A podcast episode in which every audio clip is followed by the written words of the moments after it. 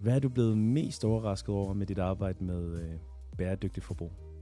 Noget af det, som øh, overraskede mig rigtig meget, da jeg startede, det var, at det, de, at bæredygtigt arbejde med, med indkøb og udbud, det, er, øh, det kan være rigtig, rigtig svært og en langsommelig proces, og især med bæredygtighed, for det er et nyt felt, som vi er ved at træde ind i.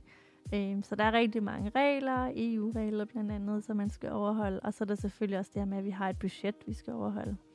Øh, vi arbejder jo i en kommune, og vi kan jo ikke bare bruge en masse penge, øh, som vi ikke har. Øh, men det, som jeg jo så er blevet ret positivt overrasket over, det er det her samarbejde og den her lyst til at gøre en forskel blandt både øh, folk, der arbejder i, øh, i udbud øh, og indkøbsafdelinger.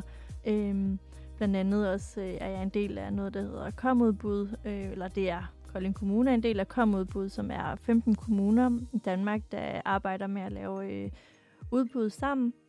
Og der har de også et bæredygtighedsnetværk, og vi har haft bæredygtighedsundervisning, og jeg har også fået øh, kontakt til andre, der sidder ligesom mig. Vi er ikke så mange i kommunerne, der sidder og arbejder kun med bæredygtighed i indkøbs- og udbudsafdelinger.